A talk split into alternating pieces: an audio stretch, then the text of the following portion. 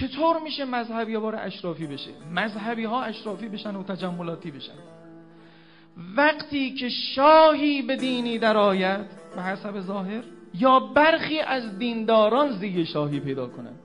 یا یه شاهی به حسب ظاهر نه واقعی.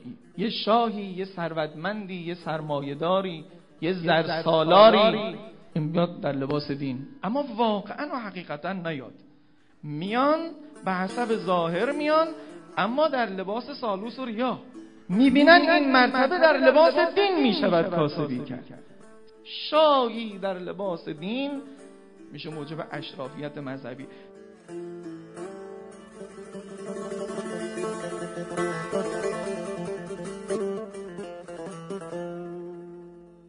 مسیحیت تا قرن چهارم میلادی یعنی 400 سال بعد از مسیح چی بود مشکلش؟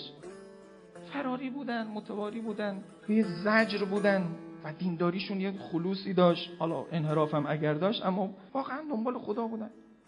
قرن چهارم قیصر روم مسیحی شد. اما قیصر وقتی مسیحی شد مسیح نشد.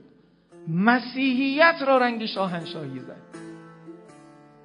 بیغوله ها و خونه هایی که اینور اونور از امارت ظاهری خالی بود اما به نور هدایت روشن بود. واعظان مسیحی می‌رفتن در یه زیرزمینی در یه جایی که عده مؤمن رو پیدا می‌کردن یا در یه خانه ای نصیحتشون می‌کردن وضع اثر می‌کرد. حالا شد کلیساهای مجلل.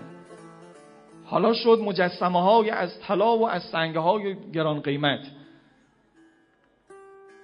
مسیحیت رنگ و لعاب گرفت اما از درون توهی شد. شاهی آمده به ظاهر مسیحی شده. گند می‌زنه به تمام مسیحیت. یکی.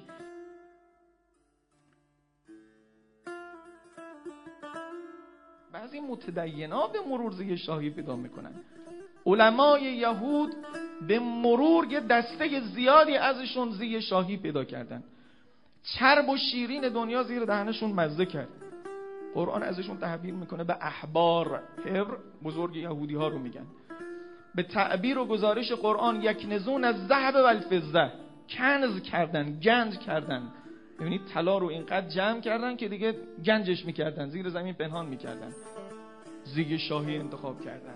بروبیایی درست کردن. آمده شدی خانه های آنجوری. کنیسه های اونجوری نمی‌دونم فرض بکنید مالیات های اونجوری و زندگی های اونجوری و تعدد و زوجات اونجوری و به تعبیر قرآن شما کارشون کشید به توجیه ربا.